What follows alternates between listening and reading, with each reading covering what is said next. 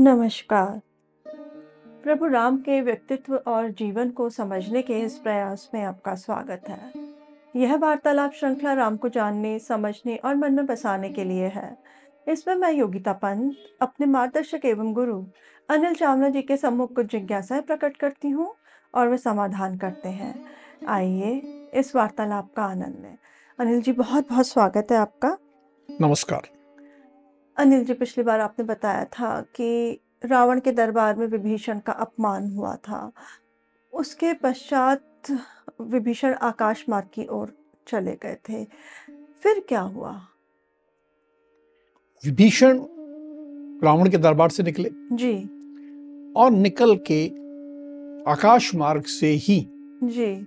समुद्र पार करके जहाँ पूरी वानर सेना रुकी थी जी। वहाँ आ गए वो आए जैसे हनुमान गए थे वैसे ही विभीषण आ रहे थे जी। बहुत विशाल स्वरूप बना के जी। हम्म, बिल्कुल ऐसा लग रहा था जैसे कोई पर्वत के समान सुमेरु पर्वत के समान विशाल कोई चला आ रहा है बहुत हम्म, आलोकित हो रहे थे प्रकाशित हो रहे थे बिजली जैसी चमक थी उनमें जी। और साथ में चार अनुचर थे जी। वे भी बहुत विशाल थे हम्म, वे भी सागर मार्ग से आ रहे थे विशाल पूरी उन्होंने उछाल लगाए से आए थे तो बहुत विशाल दिख रहे थे जी। और ये सब अस्त्र शस्त्र से लैस थे जी। कोई ऐसा नहीं था कि लगे कि कोई आ, ऐसा व्यक्ति आ रहा है जिससे कोई विपदा नहीं होगी कोई खतरा नहीं होगा ऐसा नहीं लग रहा था अस्त्र शस्त्र से लैस साथ में बहुत सारे आभूषण पहने हुए जी। एकदम इंद्र के समान तेजस्वी लगते हुए जी।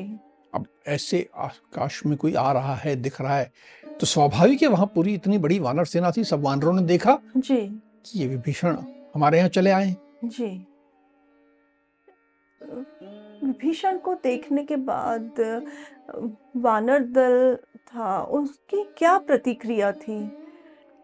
वहाँ वा, देखते ही एकदम जिसे कहते हैं हड़कम मच गया कि ये जी। कौन है हम्म, जी। उन्हें समझ में आ गया कि ये कोई राक्षस है जी। सुग्रीव ने तुरंत सारे वानर वीरों को वीरों को बुलाया और विचार विमर्श करने लगे जी।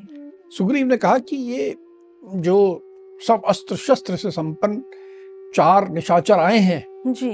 इसमें कोई संदेह नहीं कि हमें मारने आए हैं और ये बहुत बड़ा खतरा है जी। जैसे सुग्रीव ने कहा कि खतरा है जी। तो देखते देखते वानर सैनिकों ने किसी ने वृक्ष उठा लिए किसी ने शिला उठा ली किसी ने पत्थर उठा लिए और बस ये कहने लगे जी।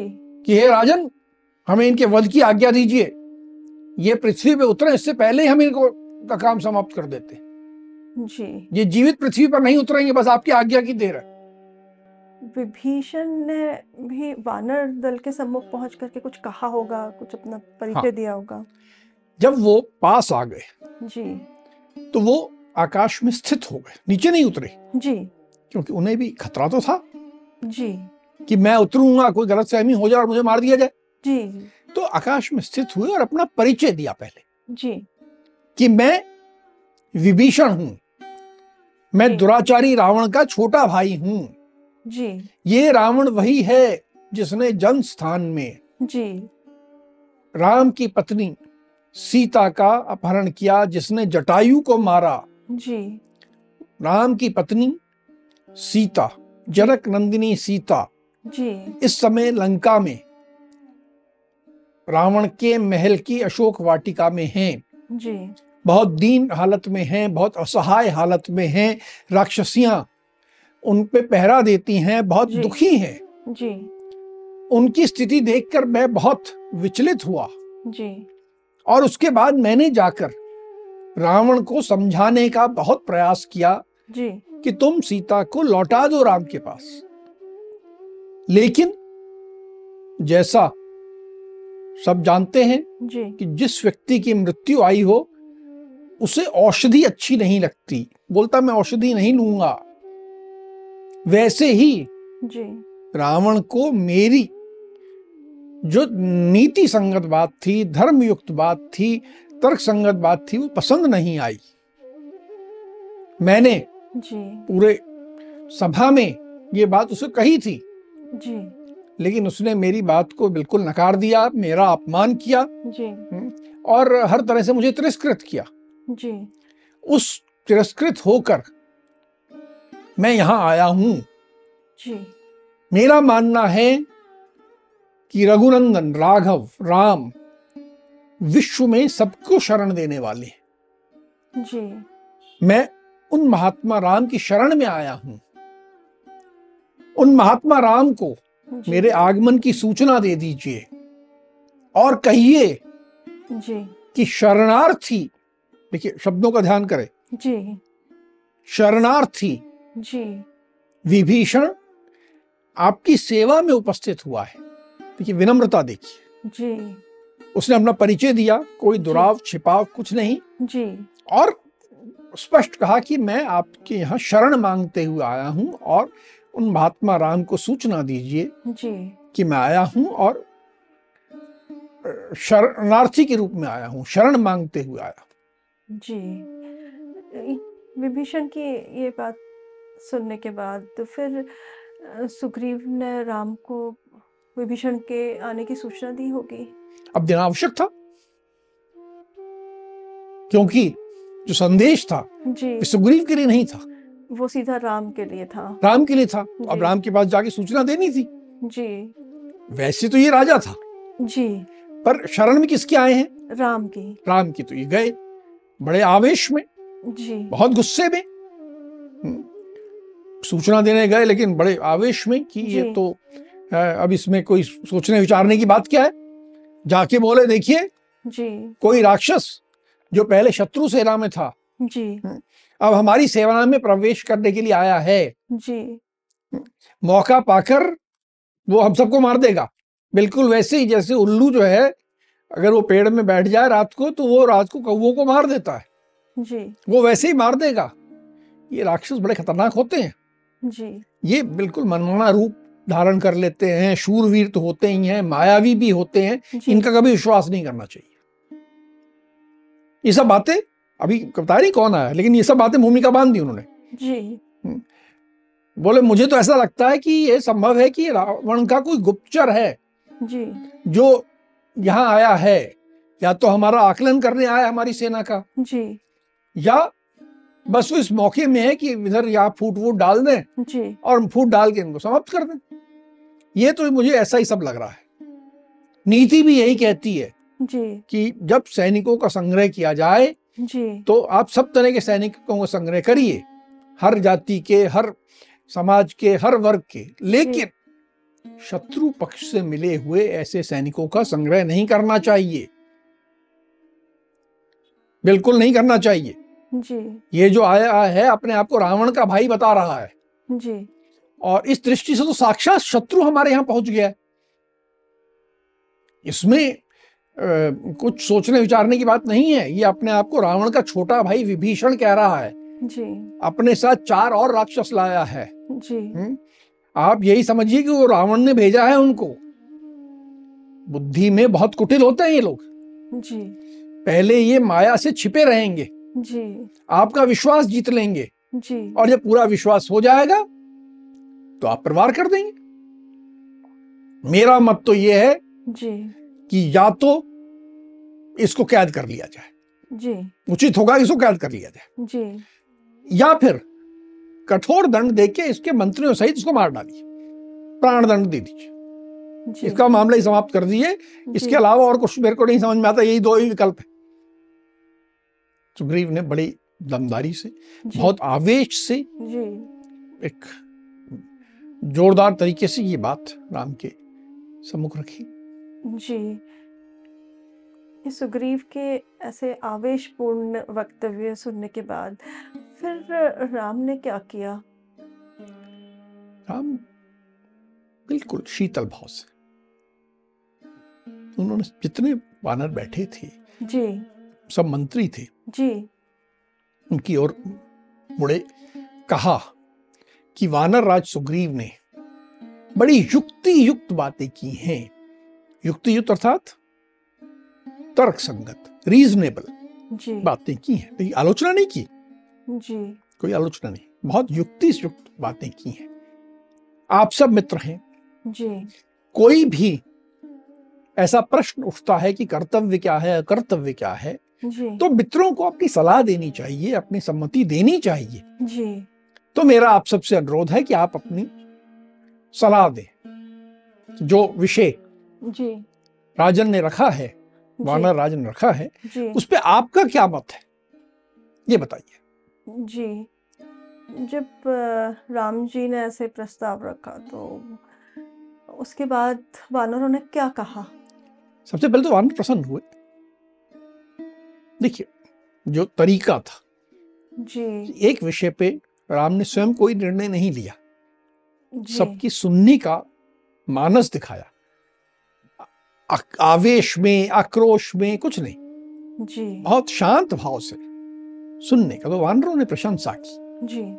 कहा कि आप सर्वज्ञाता हैं आप साक्षात बृहस्पति हैं। जी। धर्म अर्थ हर विषय में आपके मुकाबले कोई नहीं जानता पूरे विश्व में। फिर भी आप में इतनी विनम्रता है कि आप हमें सम्मान दे रहे हो और हमसे सलाह मांग रहे हो। जी। ये बहुत अच्छी बात है और कहा कि भाई जितने लोग उपस्थित हैं जी। यहाँ एक एक करके सब अपनी अपनी मत बताएँ अपना विचार बताएँ। तो युवराज अंगद सबसे पहले बोले। जी। युवराज अंगद ने कहा हम्म। कि देखिए विभीषण जो है शत्रु के पास से आया है। जी। क्योंकि वो शत्रु के पास से आया तो उसमें शंका करनी ही चाहिए। जी। उस पर ऐसा विश्वास नहीं कर लेना चाहिए। जी। ये विश्वास करने योग्य नहीं है। जी। हमें गुण दोष का सब तरह से गहराई से विचार करना चाहिए। जी। और गहराई से विचार करके ये निश्चय करना चाहिए जी। कि इसको रखने से हमें लाभ होगा या हानि होगी? अर्थ होगा या अनर्थ होगा? जी। इसको में दोष ज़्यादा है कि गुण ज़्यादा है? यदि दोष ज़्यादा है तो त्याग दीजिए। जी। और यदि गुण ज़्यादा है तो इसे अपना लीजिए। जी। गुण दोष के आधार पर निर्णय कीजिए आप। ये अंगद का मत था। जी। उसने अपने पिताजी से ज़्यादा समझदारी दिखाई। हम्म। अब अ, अंगद के अतिरिक्त वहाँ पे किसी और ने किसी अनुभवी युद्धपति ने कुछ कहा? सबने कहा। क्योंकि सबसे मांगी मांगी गई थी और सब स्वतंत्र थे। जी। किसी बात पर राम नाराज़ नहीं हो रहे थे कि तुम मुझसे सहमत हो तो ठीक नहीं तो तुम बुरे आदमी। ऐसा नहीं था। जी। सबको सम्मान ढंग जनक ढंग से सुना जा रहा था। जी। तो शरभ नाम का एक युद्ध युद्धपति था। जी। ने कहा कि मुझे ऐसा लगता है हम्म, कि इस विभीषण के ऊपर एक गुप्तचर नियुक्त कर दिया जाए। जी। जो इसका बड़ी सूक्ष्मता से परीक्षण करे। जी। सूक्ष्म बुद्धि वाला गुप्तचर होना चाहिए। और वो जो गुप्तचर कहे जी। उसके आधार पे हम निर्णय कर लें। गुप्तचर के रिपोर्ट के आधार पे। जी। शरभ का ये मत था। जी। वहीं जामवान जी। जो कि बहुत अनुभवी थे बहुत चतुर थे जी। वे बैठे थे। ने कहा कि देखिए रावण बहुत बड़ा पापी है। उसने हमारे साथ तो वैर बाँध ही लिया है। जी। विभीषण उसके पास से ही आ रहा है। जी। तो और ये कोई उसके आने का समय नहीं है। जी। न स्थान है। देश काल के हिसाब से उसके आने की कोई बात बनती ही नहीं जी। मुझे तो इसमें कोई बात जमती दिखती नहीं है। मुझे लगता है कि हमें हर तरह से शंकित रहना चाहिए। जी। मन में शंका भाव रखते हुए पूरी तरह विचार करके आगे बढ़ना चाहिए। जी। मैंद नाम का युद्धपति था। जी सेनापति था। उसने कहा देखिए मेरा एक थोड़ा सा अलग मत है जी। कि इसको बुलाइए आप। राम को कह रहे हैं कि आप बुलाइए जी। और बड़ी मधुरता से इससे बातचीत करिए। जी। बातचीत करने में चेहरे के हाव भाव से आप बड़े बुद्धिमान व्यक्ति हैं। जी। आपको अंदाज़ा लग जाएगा अनुमान हो जाएगा कि ये दुष्ट है कि सज्जन पुरुष है। जी। जो आपको अंदाज़ा लगे बातचीत के बाद जी। उसके अनुसार कार्य करिए। मतलब इस तरह करके हर एक अलग अलग मत था बड़ा प्रैक्टिकल हर व्यक्ति। जी। और एक अलग तरह का अपना मत देते हुए बात कर रहे हैं। अनिल जी वहाँ पे तो वीर हनुमान भी उपस्थित होंगे। उन्होंने भी तो कुछ कहा होगा? हाँ। उन्होंने सबको सुना। जी। और सबको सुनने के बाद जी। बहुत शांत भाव से उन्होंने कहा कि मैं जो अब कहने वाला हूँ जी। मेरा उद्देश्य कोई वाद विवाद करना या तर्क करना या किसी से स्पर्धा करना नहीं है। जी। या मुझे कोई अपनी बुद्धि का अभिमान भी नहीं है। जी। ऐसा कुछ नहीं है। मेरी कुछ कामना भी नहीं है कि मुझे ये मिल जाए इसलिए मैं बड़ा अपने आप को सिद्ध कर दूँ। मैं कुछ सिद्ध नहीं करना चाहता। जी। जो हमारे सम्मुख एक कार्य है उसकी बहुत बड़ा बड़ा कार्य है उसकी गुरुता को देखते हुए यथार्थ क्या है और मेरा मत क्या है उसके आधार पे मैं बात कहना चाहता हूँ। जी। अर्थात जितने लोग कहे अगर मैं उससे विरोध में भी कहूँ तो कोई बुरा ना माने। जी। फिर उन्होंने कहा कि ये जो अभी कहा गया कि अर्थ अनर्थ का निर्णय किया जाए और गुण दोष के आधार पर हम्म, निर्णय कर लीजिए ये बा, बात मुझे नहीं जमती। जी। ये तरीका दोषपूर्ण है। कोई भी व्यक्ति यदि हमारे पास आया है वह आश्रय देने के योग्य है नहीं है जी। वो कैसे करोगे आप? उसके लिए उसकी परीक्षा लेनी पड़ेगी। जी। अभी हमारे पास परीक्षा लेने का समय है क्या? अभी तो परीक्षा लेने का समय नहीं है। जी। और परीक्षा लेने के लिए तरीका ये होता है कि हमें उसको किसी कार्य में लगाना पड़ेगा। जी। अभी ये संभव नहीं है। और किसी व्यक्ति को सहसा कोई आया और हम उसको सीधा काम में लगा दें जी। ये भी ठीक नहीं है। जी। वे हमारा अतिथि है। हम उसको बोलें तुम ये काम करके आओ। जी। तो ये तो ठीक नहीं रहे।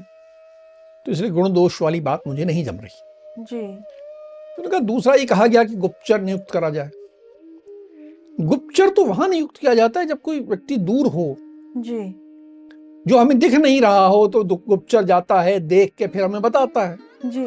यहाँ जब व्यक्ति आपके सामने प्रस्तुत है और कुछ बात कह रहा है तो गुप्तचर क्या देख लेगा? जी। ये बात भी समझ में नहीं आता। जी। समझ में आने वाली बात नहीं है ये। और ये कहा गया कि विभीषण जो यहाँ आए हैं जी। वो देश काल की उपयुक्त नहीं है बात। जी। मैं इससे भी सहमत नहीं हूँ। उनका आना पूर्णता देश काल के उपयुक्त ही है। उन्होंने जी। देखा कि रावण जो है जी। वो दुराचारी है जी। अधर्मी है नीच पुरुष है। जी। और उन्होंने राम के पराक्रम धर्म के प्रति निष्ठा के बारे में बात सुनी। जी। तो एक व्यक्ति नीच पुरुष से श्रेष्ठ पुरुष की तरफ़ आ रहा है। जी। ये अपनी उत्तम बुद्धि का परिचय दे रहा है। उसका आगमन सर्वथा उचित है। जी। और वो बुद्धिमान है इसलिए कर रहा है। और ये कहा गया उससे पूछताछ कर लीजिए। जी। मुझे लगता है ये भी गलत है। पूछताछ करना। जी। एक सम्मानित व्यक्ति से जब आप कोई अजनबी ऐसे पूछताछ करने लगेगा जी। तो उसको बुरा लगेगा जी। उसके मन में शंका आ जाएगी मेरे से ऐसे क्यों पूछ रहे हैं? जी। वो जो उत्तर देगा जी। अगर वो बेईमान है चोर है तो ऐसे झूठे उत्तर देगा। जी। और अगर वो सही व्यक्ति है जी। तो उसका हृदय में उसको एक कांटा चुप जाएगा। जी। उसका हृदय कलुषित हो जाएगा। जी। वो हमारे प्रति वो सद्भाव नहीं रखेगा। जी। तो हमें जो एक संभावना है कि हमें एक अच्छा मित्र मिलने वाला है जी। वो हमें मित्र नहीं मिलेगा फिर। आपकी ये सारी जाँच से जी। हम एक मित्र को हाथ से खो बैठेंगे। ये इसलिए ये बातचीत करना और उससे पूछताछ करना ये मुझे नहीं समझ में आ रहा। जी। और जहाँ तक मैंने देखा है। जी। विभीषण ने जो आके बात की जी। उनकी बातचीत में कोई मुझे दुर्भाव नहीं दिखता है। जो दुष्ट लोग होते हैं जी। हम्म, वो लोग कभी ऐसे निशंक होके बिना किसी शंका के आमने सामने आके जी। हम्म, खुलेपन से जी। ऐसे बात नहीं करते। उनका चित्त स्वस्थ नहीं होता। जी। ऐसे स्वस्थ चित्त होकर सामने आकर बात करना जी। ये एक अच्छे पुरुष की निशानी होता है। इसकी वाणी भी मुझे दोष युक्त नहीं लगती। जी। जिस ढंग से उन्होंने कहा मैंने भी सुना। जी। ते मुझे तो कोई संशय नहीं है। मुझे तो विभीषण अच्छे व्यक्ति लग रहे हैं। जी। मुझे ऐसा लगता है जी। कि हे राम उन्होंने आपके उद्योग के बारे में सुना है। रावण का मिथ्याचार भी देखा है। जी। वाली के वध की बात भी सुन ली। जी। और ये भी सुन लिया कि सुग्रीव का राज्याभिषेक हुआ है। जी। सारी बातें उन्होंने सुन ली है। जी। और ये जो विभीषण आए हैं यहाँ पर जी। इनके मन में एक इच्छा है कि जैसे सुग्रीव का राज्याभिषेक हुआ वैसे इनका भी राज्याभिषेक हो जाए। ये राजा बनना चाहते जी। ये बात हनुमान कह रहे हैं। विभीषण नहीं कही है जी। ये इनका अनुमान है। जी। और कहते हैं इसमें मुझे कोई बुराई भी नहीं लगती। ये बुरे व्यक्ति से अच्छे व्यक्ति की तरफ़ आए हैं। जी। उनके मन में ये भाव है तो इसमें कोई बुराई नहीं है। मुझे ऐसा लगता है कि विभीषण का संग्रह करना विभीषण को अपने साथ मिला लेना उचित होगा। ये एक हमें लिए लाभदायक होगा और हमें ऐसा करना चाहिए। ये बात हनुमान ने खुल के कही। जी वीर हनुमान की विस्तृत और तर्कपूर्ण मत सुनने के बाद फिर राम जी ने क्या कहा? राम जी प्रसन्न हुए। खुश हुए। जी। मुस्कुराए। पर उन्होंने बात बिल्कुल अलग दिशा में कही। जी। उसका ये नहीं कहा कि तुम सही हो या गलत हो ये नहीं कहा। जी। उन्होंने कितने लोगों ने कहा किसी के सामने। जी। उन्होंने नहीं कहा था कि तुम गलत बोल रहे हो तुम ऐसा बोल रहे हो ऐसा नहीं। जी। नहीं। उन्होंने केवल एक छोटी सी बात कही। कि जो मित्रवत जी। मेरे पास आ गया है मैं उसे किसी तरह त्याग नहीं सकता। जो भी मेरी शरण में आ गया है मित्र के रूप में आया है उसका मन साफ़ है मैं उसे किसी हालत में त्याग नहीं सकता। हाँ यह संभव है कि उसमें कुछ दोष होंगे क्योंकि कोई भी दोष रहित तो होता नहीं। जी। हर व्यक्ति में कुछ दोष है। पर उसके मन में मेरे प्रति मित्र का भाव है। जी। तो मैं उसे नहीं त्यागूँगा। जी। दोषी पुरुष को भी आश्रय देना सत्पुरुषों के लिए निंदित नहीं है। जी। सत्पुरुषों के लिए कहा गया है कि जो मित्रवत आया हो जी। चाहे उसमें कितने भी दोष हों लेकिन उसे आश्रय देना चाहिए। जी। अर्थात उन्होंने स्पष्ट कर दिया जी। कि वो विभीषण को जी। शरण देने के पक्षधर हैं। जी। राम जी की ये विचार सुनने के बाद तो सुग्रीव तो सहमत नहीं हुए होंगे। उन्होंने कुछ कहा? सुग्रीव तो बड़े आवेश में थे। जी। उन्होंने कहा ये तो इसमें विचार करने की बात ही क्या है? दुष्ट है नहीं है इसमें सोचने की बात नहीं है। जी। वो निशाचर राक्षस है। उसके बारे में और कुछ मत सोचिए। और जो व्यक्ति अपने भाई को छोड़ सकता है जी। उस पर कैसे विश्वास करें? वो तो कभी भी किसी को भी त्याग दे। आप कैसे व्यक्ति पर विश्वास कर रहे हो? नहीं। सुग्रीव ने जी। राम से बिल्कुल खुल के बहस कर रहे हैं देखिए। जी। कोई संकोच नहीं है और बिल्कुल खुल के बात कर रहे हैं। जी। सुग्रीव की ये सारी बातें सुनने के बाद फिर राम जी ने क्या उत्तर दिया? राम जी ने बात को समझाने का प्रयास किया। जी। बड़े वस्तुस्थिति के आधार पर। क्या हुआ है? जी। एक सामरिक दृष्टि से क्या? उन्होंने कहा देखो जो ये तुमने कहा कि भाई को उसने छोड़ दिया जी। इसमें हमें एक सूक्ष्म बात समझने की आवश्यकता है जी। कि राजा कोई भी हो उनके दो प्रकार के छिद्र होते हैं दो प्रकार की कमज़ोर एक कमज़ोर बिंदु होते हैं जहाँ से उन पर आक्रमण होता है जहाँ पे उनको चोट होती है। जी। एक होते हैं उन्हीं के कुल में उत्पन्न जाति भाई। जी। भाई भाई को मार देता है क्यों? राजा बनना। या जो राजा है वो दूसरे भाई को मार देता है कि कहीं ये राजा बनने की योजना ना बना रहा हो। जी। तो एक सबसे बड़ा खतरा हर राजा को अपने ही परिवार के लोगों से होता है। जी। और दूसरा खतरा होता है पड़ोसी देशों के निवासियों से जी। कि पड़ोसी देश का कोई राजा हमला कर देगा। जी। यहाँ पर जो मुझे समझ आ रहा है कि विभीषण को जी। रावण से भय हो गया है। और ये बात सही है। जी। जब रावण ने ये कहा था कि तुम प्राण दंड देने के योग्य हो जी। तभी ये वहाँ से निकले थे। जी। क्योंकि उन्हें ये समझ आ गया था कि रावण चाहे सभा में नहीं मारे बाद में मुझे मरवा देगा। जी। क्योंकि मैं उसका विरोध कर रहा हूँ। जी। तो कहा राम ने कहा कि ऐसा लगता है कि ये जो विभीषण है उसको अपने भाई से खतरा हो गया। इसीलिए अपनी रक्षा करने के लिए इसने भाई को त्यागा है। जी। और इसलिए मुझे ऐसा लगता है कि उसके भाई को अपने भाई को त्यागने में कोई दोष नहीं है। साधारण परिस्थितियों में नहीं त्यागा है। जी। ये विशेष परिस्थिति निर्मित हुई है जी। उसमें त्यागा है। जी।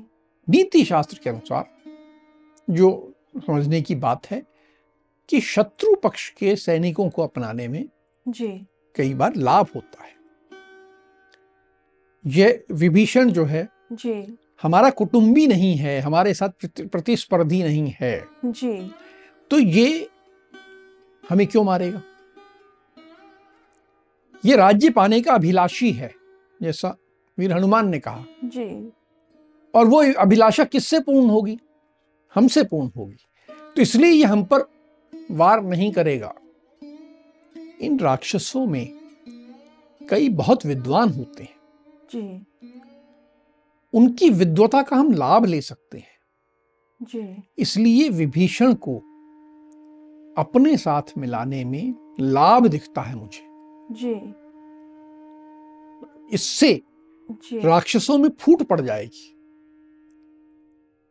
और जब फूट पड़ेगी तो कमज़ोर होंगे और वो नष्ट होने की उनकी संभावनाएँ बढ़ जाएँगी। जी। ये सारी बात उन्होंने जिसे हम कहें बड़े प्रैक्टिकल दृष्टि से जी। तथ्यपरक दृष्टि से सामरिक दृष्टि से जी। सुग्रीव को समझाई। जी। राम जी के समझाने पर फिर क्या सुग्रीव मान गए थे? नहीं अभी भी नहीं माने। सुग्रीव जी। बहुत आवेश में थे। जी। उन्होंने फिर कहा जी। कि आप बड़ा ये सब ज़्यादा सोच रहे हो। आप तो उस राक्षस को रावण का भेजा हुआ ही समझो। उससे अलग समझिए ही मत। मेरे हिसाब से तो उसे कैद कर लेना ही उपयुक्त है। बिल्कुल ये गलत लोग हैं कुटिल लोग हैं। जी। रावण के कहने पर कुटिल विचार लेकर ये यहाँ आया है। कोई सद्भावना नहीं है उसके मन में। जी। जब हम निश्चिंत हो जाएँगे जी। तो यह निश्चित रूप से या तो मुझ पर या लक्ष्मण पर या आप पर जी। आक्रमण करेगा छिपकर वार करेगा। इसलिए मेरा पुनः मत है कि मंत्रियों सहित इसका वध करना ही उचित है। और कुछ इसमें विचार करने की आवश्यकता नहीं है। सुग्रीव के ऐसे स्पष्ट मत पर फिर राम जी ने क्या कहा? अब राम ने एक अलग दृष्टि से पूरी बात की। उन्होंने जो प्रैक्टिकल था सामरिक था नीति था वो सब बात कर ली। जी। अब उन्होंने धर्म की दृष्टि से बात की। ने कहा धर्म की दृष्टि से बात करने के पहले उन्होंने अपनी शक्ति का भी कुछ एक जिसे कहते हैं कि की ओर इंगित किया। क्योंकि सुग्रीव क्या कह रहे हैं कि आप पर आक्रमण कर देगा आपको मार देगा। जी। तो राम ने कहा कि ये विभीषण साधु हो या दुष्ट हो? जी। ये मेरा क्या बिगाड़ लेगा? क्या सूक्ष्म से सूक्ष्म भी ढंग से मुझे कोई नुकसान नहीं पहुँचा सकता? मुझमें इतनी शक्ति है कि मैं विश्व में जितने राक्षस हैं कोई भी आ जाए जी। मैं उसको एक अंगुली के अग्रभाग अग्रभाग से अंगुली के सामने के से उसका विनाश कर सकता हूँ। तो मैं डरता नहीं। जी। तो डर वाली बात को उन्होंने समाप्त किया। जी सुग्रीव के मन में एक भय था। भय समाप्त किया। नहीं। भय वाली बात मत करो मेरे सामने। जी जी। मैं इससे डर जाऊँ ये नहीं है। जी। और फिर धर्म की बात की। जी। बोले हमने तो धर्म का जब अध्ययन किया तो ये सुना कि शरणागत को जी। हमेशा शरण देनी चाहिए। एक कबूतर था। जी। उसके पास एक शिकारी जी। शरण लेने आ गया। और एक शिकारी कौन था? जिसने कुछ समय पहले कबूतर की भार्या कबूतर की पत्नी कबूतरी को मारा था।